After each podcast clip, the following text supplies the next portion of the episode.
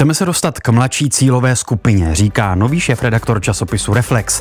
Pochází z Děčína, vystudoval žurnalistiku v Brně a v roce 2016 začal pracovat pro server Reflex.cz. Nějakou dobu tento server také vedl. Režíruje podcast Keci a politika a jako novinář mimo jiné sleduje a na sociálních sítích vtipně glosuje demonstrace české antisystémové scény.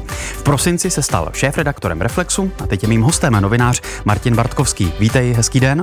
Dobrý den, děkuji za pozvání a za takovou hezkou úvodku. Já jsem Michal Rosypal a přeji dobrý poslech. Osobnost Plus.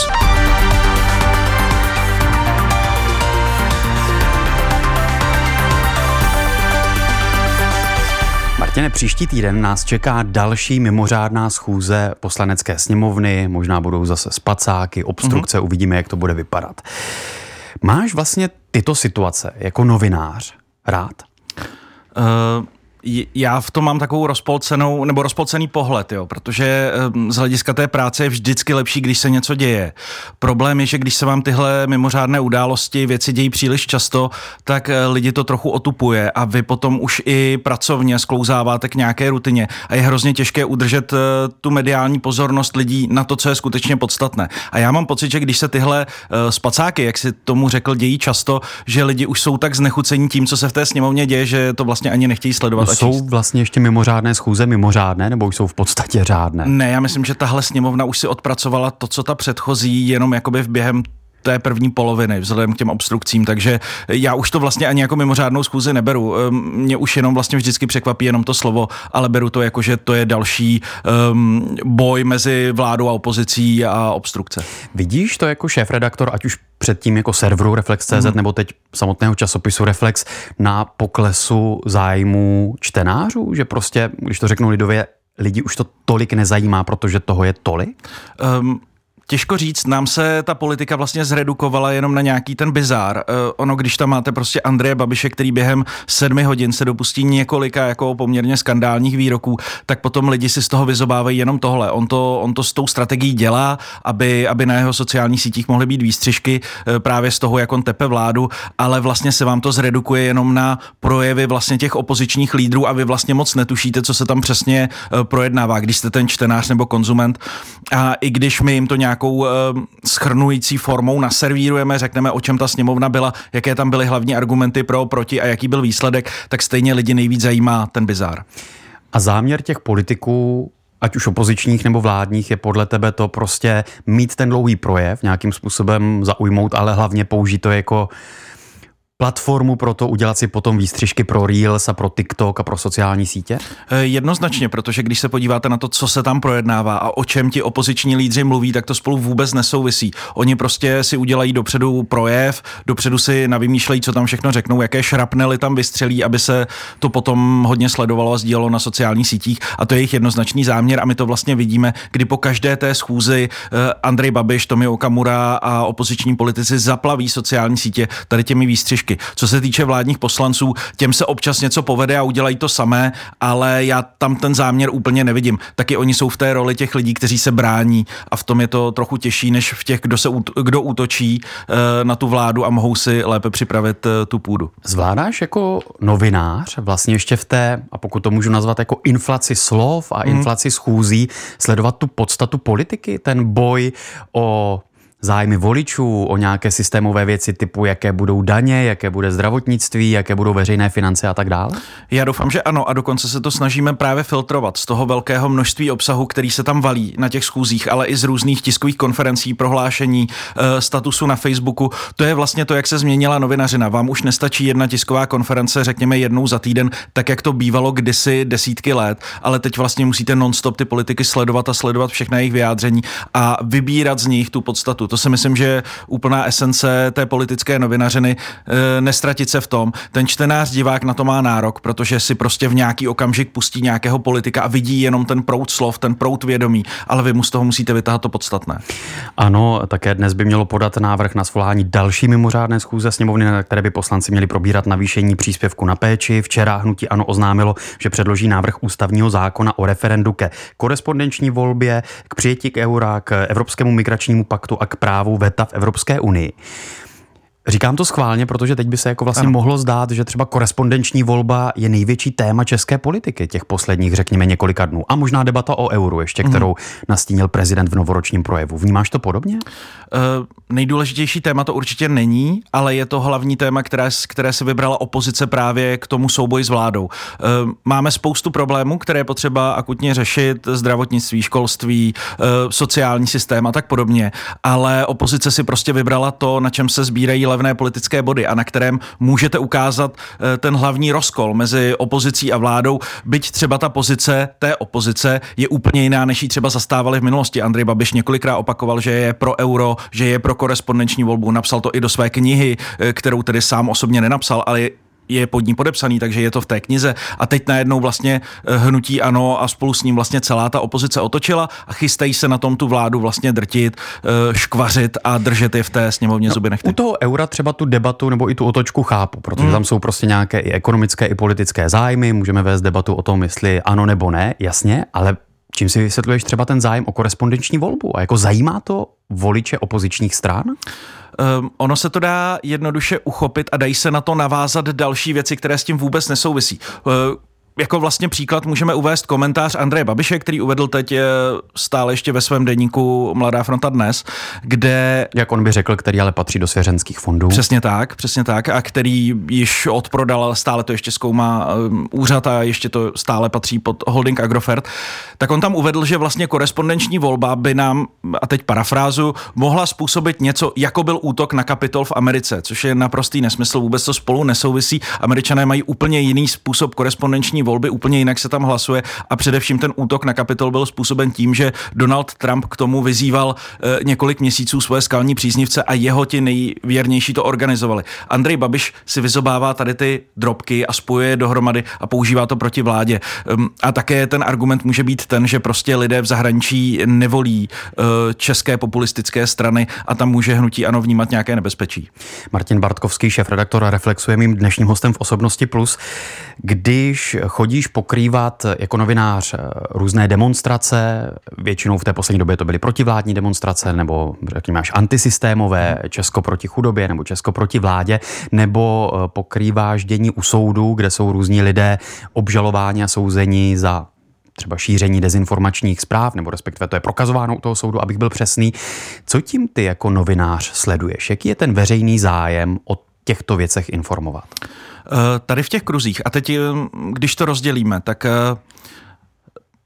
nebo vlastně ne, nemusíme to ani dělit. Je to, já ty lidi nechci házet do jednoho pytle, ale názorově si jsou velice podobní. A teď myslím lidi, kteří demonstrují, respektive kteří svolávají demonstrace protivládní, Česko proti vládě, Česko proti bídě, Česko na prvním místě, versus lidé, kteří jsou u soudu z nějaké té antisystémové scény, kteří jsou třeba proruští, jsou velmi antisystémoví, nechtějí prostě tuhle vládu, tenhle systém, chtějí nějakou změnu. Tak oni mají podobné myšlenkové pochody, mají často podobné argumenty.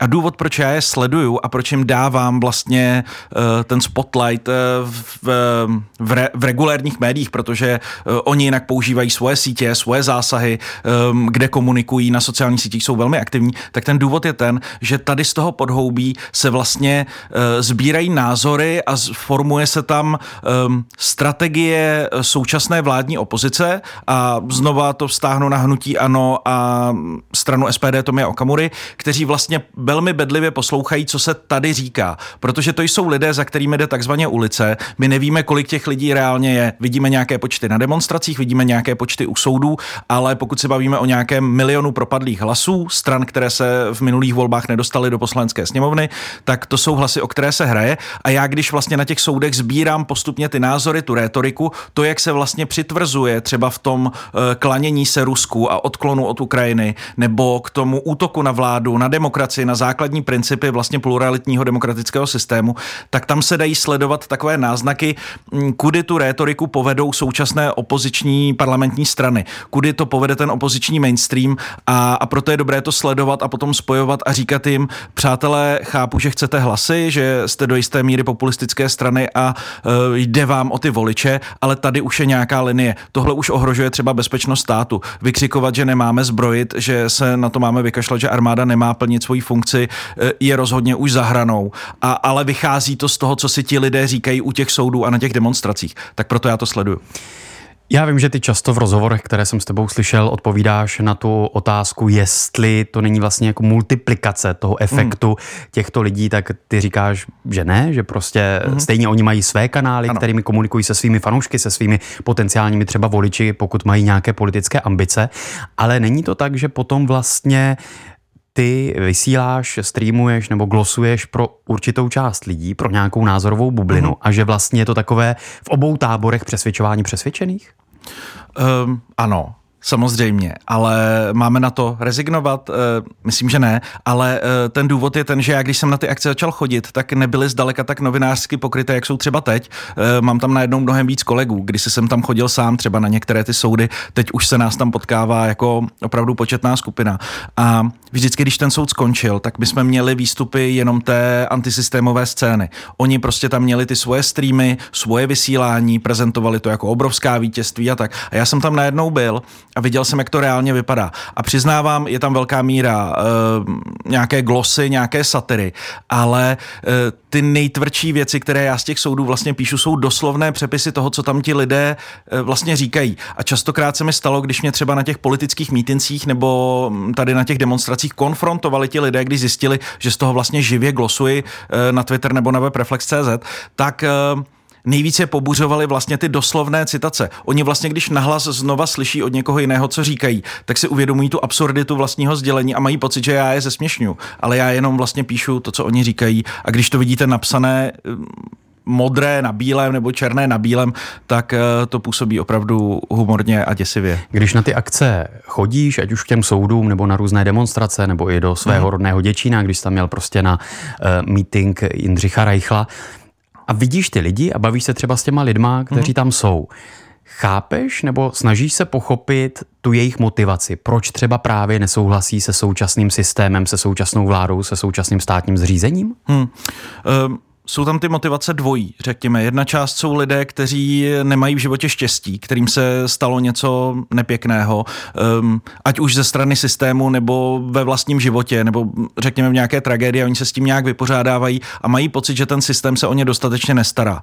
Tudíž najednou vidí někoho, kdo jim nabízí jednoduchá řešení, rychlá, která by hned zabrali, hned by se o ně postarali, mluví k ním napřímo, přijede za nimi do toho Děčína, do té zahulené hospody a tam s nimi prostě dvě hodiny je.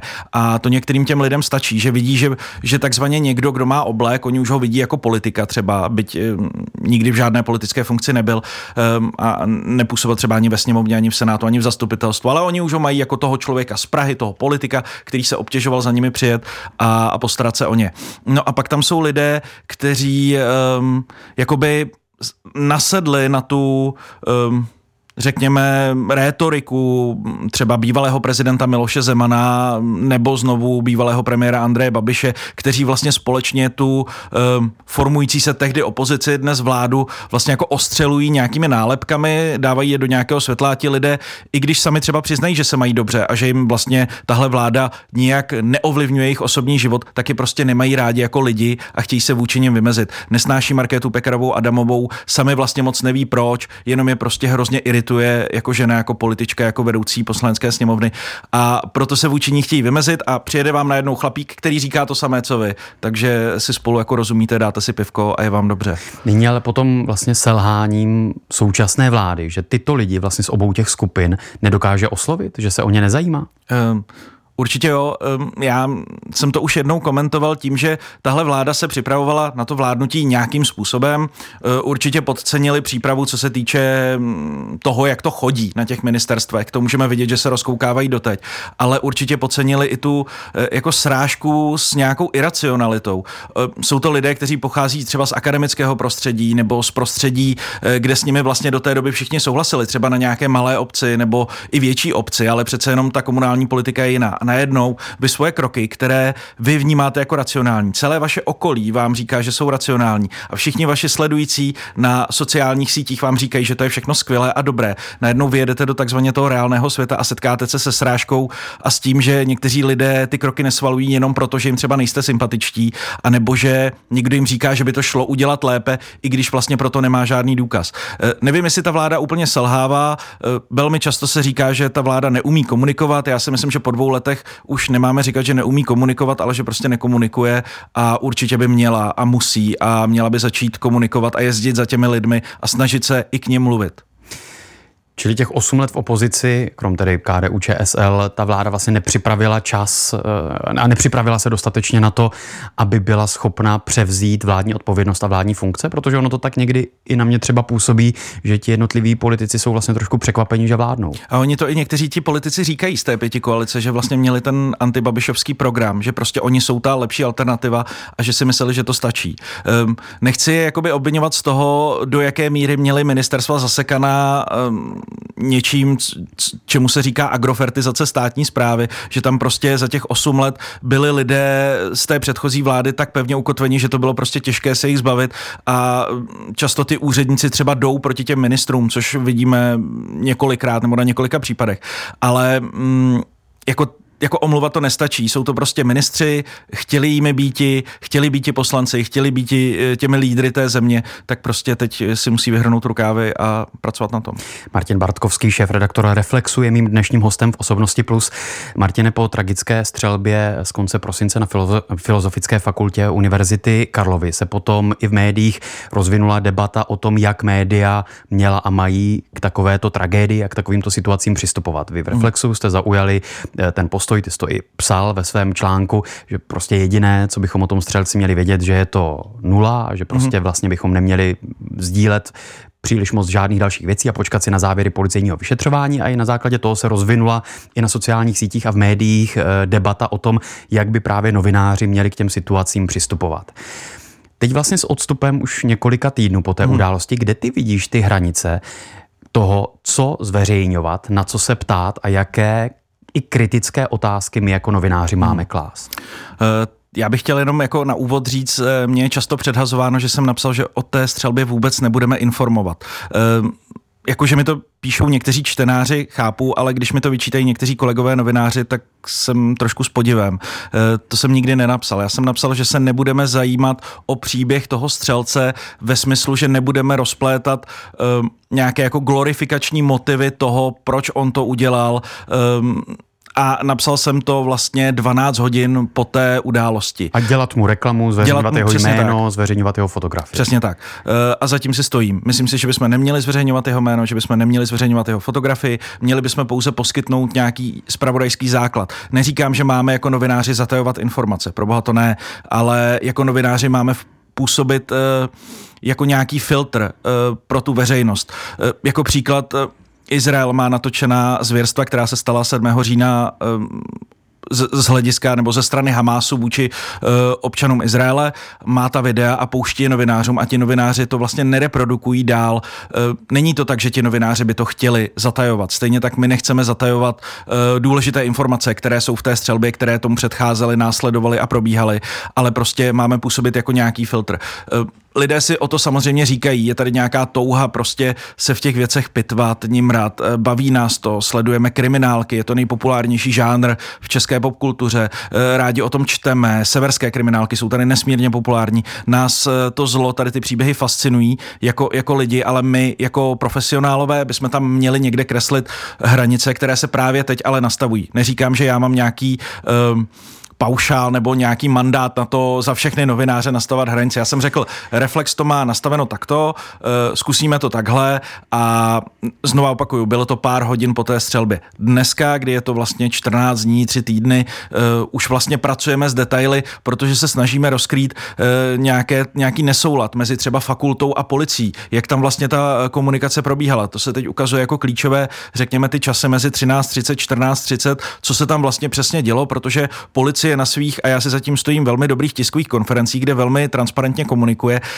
uvedla nějaké informace jinak, než jak je tvrdí filozofická fakulta, že probíhaly. A já si myslím, že o to bychom se měli zajímat. Um, jako debatovat o tom, jestli si člověk může koupit 8 zbraní eh, na té novinářské úrovni nemá smysl, pakliže je to legální a je to v legislativě. Můžeme tu debatu rozpoutat celospolečenskou na té úrovni, jestli to máme nějak omezovat jestli nebo ne. ta legislativa je správně nastavená. Jest, přesně tak, ale, ale vlastně, když se podíváte do okolí, a mě to až samotného překvapilo, kolik lidí, kolik zbraní vlastní, um, tak Naprosto chápu ten jasný postoj prostě nezveřejňovat eh, detaily o tom vrahovi, jako hmm. neglorifikovat ho, nedělat mu vlastně reklamu, hmm. ale v souvislosti třeba s tím tvým vyjádřením na to reagovala Zuzana Kajzrová v Echu, kde napsala k tomu vašemu postoji Jasně. mimo jiné toto. Jinými slovy, jediné, co potřebujete udělat v situaci, která je pro vás neznámá a poměrně děsivá, je vynést morální soud. Člověk ale není jen morální bytost, potřebuje se orientovat v době, ve které žije, aby mohl dělat relevantní rozhodnutí, aby si to v hlavě srovnal sám, aby se cítil své právně. Je to podobné, jako kdybychom se snažili pochopit druhou světovou válku a zakázali si zjišťovat, kdo byl Adolf Hitler. Konec citace z Echo 24.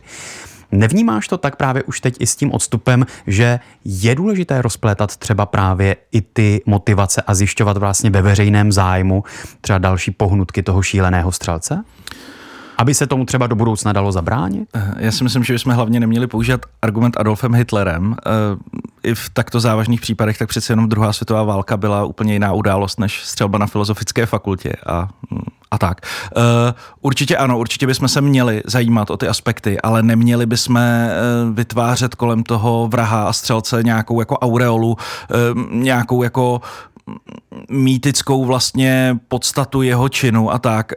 Jako, co na tom vlastně chcete ještě dál jako rozplétat? My se vlastně nikdy nedozvíme úplně tu přesnou příčinu, protože ten pachatel je mrtvý pravděpodobně po sobě zanechal nějaký dopis na rozloučenou, o tom ostatně informovala policie, že jeden se našel u něj doma, jeden se našel eh, u něj osobně. Eh, my z toho dopisu citovat nechceme, protože ta praxe i v amerických střelbách je taková, že když zveřejňujete ten vrahův manifest, tak eh, tím dáváte vlastně náboje that té celé plejádě lidí, kteří to chtějí eh, napodobovat, kteří eh, si řeknou, ano, tohle je člověk, který nás může nějak inspirovat, chceme, jo, a taky eh, je vidět ve společnosti, že řadu lidí to fascinovalo, řada lidí ten útok schvalovala, řada lidí vyhrožovala, že to napodobí, policie musela řešit asi přes 100 nebo 150 případů tady toho jednání, takže a to, to jsou všechno věci, které potom jako pramení z toho, když vy rozpitváváte tu osobnost. Samozřejmě máme znát to, v jakém nebo ne v jakém rozpoložení, ale uh, proč to třeba udělal, jestli tam bylo nějaké třeba léčení v minulosti? A tím znova říkám, že bychom neměli stigmatizovat třeba ty lidi, kteří pokud se tam objeví nějaká duševní porucha, tak opět zase se vystavujeme tomu nebezpečí, že najednou lidi budou stigmatizovat všechny lidi s touhle duševní poruchou, když my jako novináři jenom tohle zveřejníme bez nějakého třeba odborného komentáře.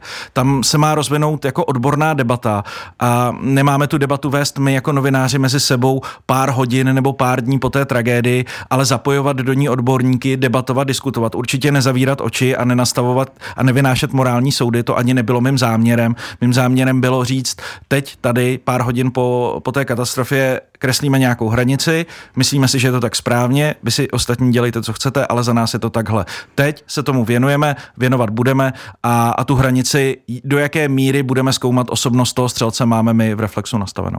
Martin Bartkovský, šéf-redaktor Reflexu, je mým dnešním hostem v Osobnosti Plus. Martine, jaké je to šéfovat médiu, které je o sedm měsíců mladší než ty? No, je to záhul. Uh, já jsem v Reflexu sedm let uh, a Eh, od první, jako já jsem vedl několik let web, eh, který vlastně má denní agendu. A když si k tomu přiberete v úvozovkách ten, to tištěné médium, které vlastně má jeden den u závěrku a další den výjde a máte týdenní cyklus, tak se to zdá jako poměrně málo práce, ale vy když najednou máte tu fyzickou zodpovědnost za několik desítek lidí, několik jako milionů korun rozpočtu a teď vlastně jako uh, jo, jako pro mě nejtěžší není ten novinářský aspekt nebo ten manažerský aspekt, ale ta zodpovědnost, která najednou na mě padla eh, v souvislosti s tím, kolik věcí já najednou musím jako ode dne nula řešit eh, k tomu, aby ten časopis mohl nějak efektivně fungovat dál. Kladl jsi s otázku, jestli ve, my jsme stejně staří, tak to snad mohu prozradit ve 34 Jasně. letech, vlastně vést tradiční, seriózní, dlouhodobé médium?